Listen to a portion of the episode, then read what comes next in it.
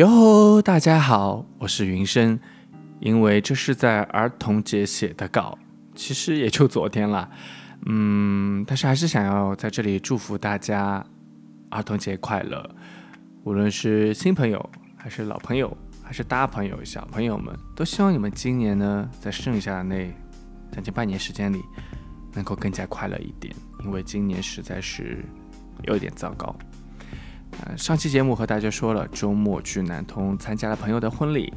那这次婚宴其实更像是我那个新郎官朋友组织大家进行了一次短途春游，然后和好朋友们一起外出游玩，顺带参加了他的婚宴。至于婚礼现场，朋友与他的妻子两人本着就是从简的想法，所以来宾也基本上都只有亲戚和好友，一切都是简简单单的。于是呢，也就难得可以看到婚宴上新郎新娘是安安定定的坐在那里吃吃喝喝。一起和他们朋友聊天的，而不是忙碌于各桌之间。那在我看来，这样既轻松又不会太累人，也满足了家中长辈对于他们的所谓的婚宴要求。嗯，一举三得，棒棒哒。那在这里，我再次祝福这对新人，希望他们新婚愉快，一切安好。其实一直到写稿，嗯，也不仅仅是写稿，包括我现在录音，其实整个人还是很迷糊的。我今天状态特别差，非常非常差。我我对着这个麦克风练习很久，语音语调，那算是整个人都已经坐在了这个平时的这个录音桌前啊。但是我整个人的精神，包括情绪，我感觉还在。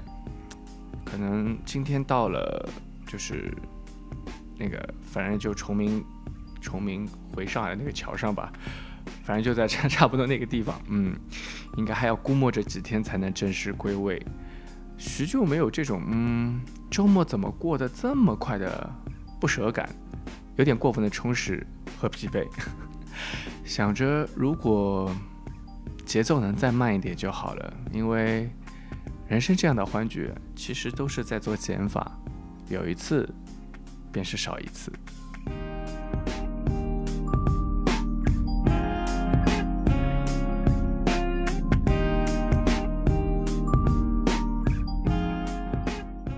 四月底开始播送的新版《东家境故事》也已经来到了倒数第二周了。本周两话导演是由永田晴和三木康一郎来担当。不知道有多少人在看完第九话中丸治感冒在家，对前来为他做饭的李美所说的那段话后，心中会有怎样的情感重新涌过？是否又会勾起以前或者说至今都历历在目的记忆呢？最初，正如就李湘所说的那样，我觉得远距离也不是什么问题。每天我们也打打电话，是 FaceTime 怎么样？但是丽香离开之后，我不和他见面之后，我也不再被丽香围绕的时候，我就偏偏觉得。自己心情仿佛是变得轻松了起来，我也不知道为什么。但是我之前是有和丽香约定过的呀。我说，我绝对不会从他身边逃走。可是，可是我现在。我现在满脑子都是想着要从他身边逃开啊！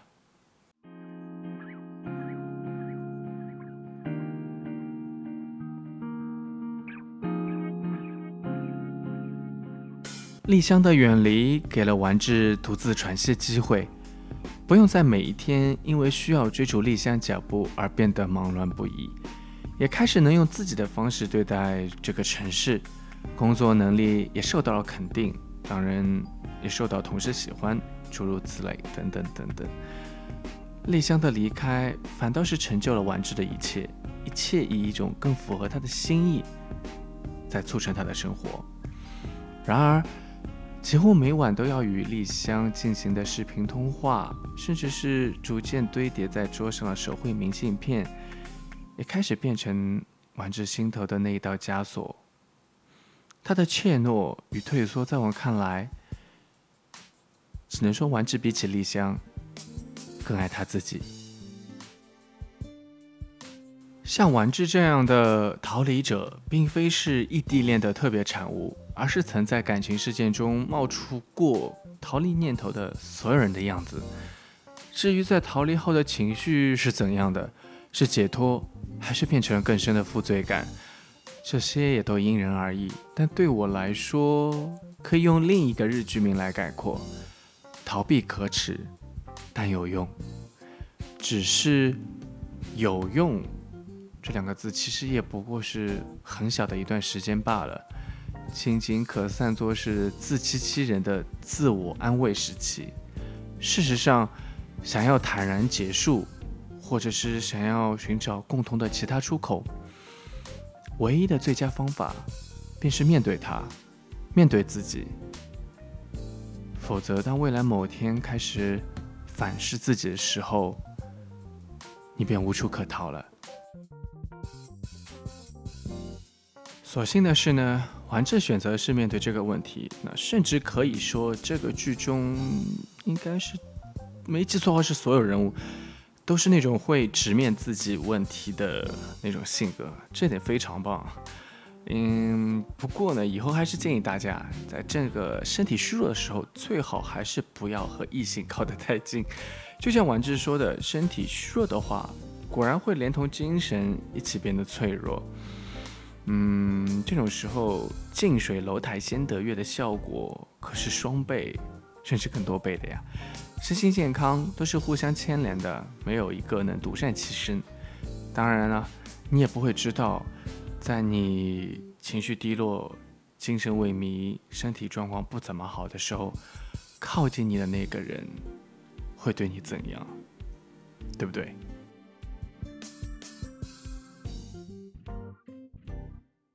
其实整部剧的剧情呢，也已经到了末尾。第九、第十话是把所有的问题都摆在桌面上，由最后一话来做收尾。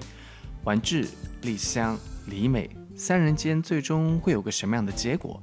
而丽香肚中的孩子，他又会选择以怎么样的方式来对待？以及三上和长崎之间的感情，真的还是无法冲破家庭束缚，就此结束了吗？差不多就留下这些疑问，放在最后一话里一并解决。不知道大家是否还记得，我在第一期的节目里有说过，预感新版《东爱》是会根据漫画，就是原版的那些剧情来安排这个电视剧的走向。现在看来呢，基本也没差多少。嗯，而在看漫画时候啊，给我最大的冲击就是丽香怀孕之后一系列的发展和反转。嗯，还有三上前去抢婚那个桥段也是非常令人期待的。嗯，不过这一切还是要等最后一话上线后才能知晓。不过也快了，今天我录音上传完，第二天就明天周三，大家都能看到了。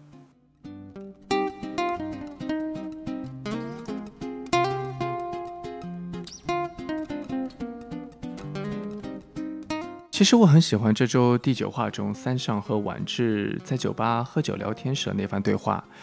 三上问起丸治和丽香怎样了，毕竟有半年没有见面了。丸治就神兜兜地晃了晃手机，说每天都在见面。接下来三上就说道：“就算这东西再怎样进化，凭这玩意儿是无法拥抱丽香的。丽香的皮肤以及头发的香味之类的。”你还记得吗？你就不想立刻去拥抱它吗？虽然科技在一定程度上缩短了人与人之间距离，无论是物理上的还是时间上的，但在我看来，不过都是假象，因为眼睛与耳朵所接收的范围里都是数字信号，而气味和拥抱所带来的温度。却是需要你去闯关才能获得的宝藏。好啦，本期的东爱就到这里了，下期就是大结局啦！依然期待你们的关注与支持。各位保重。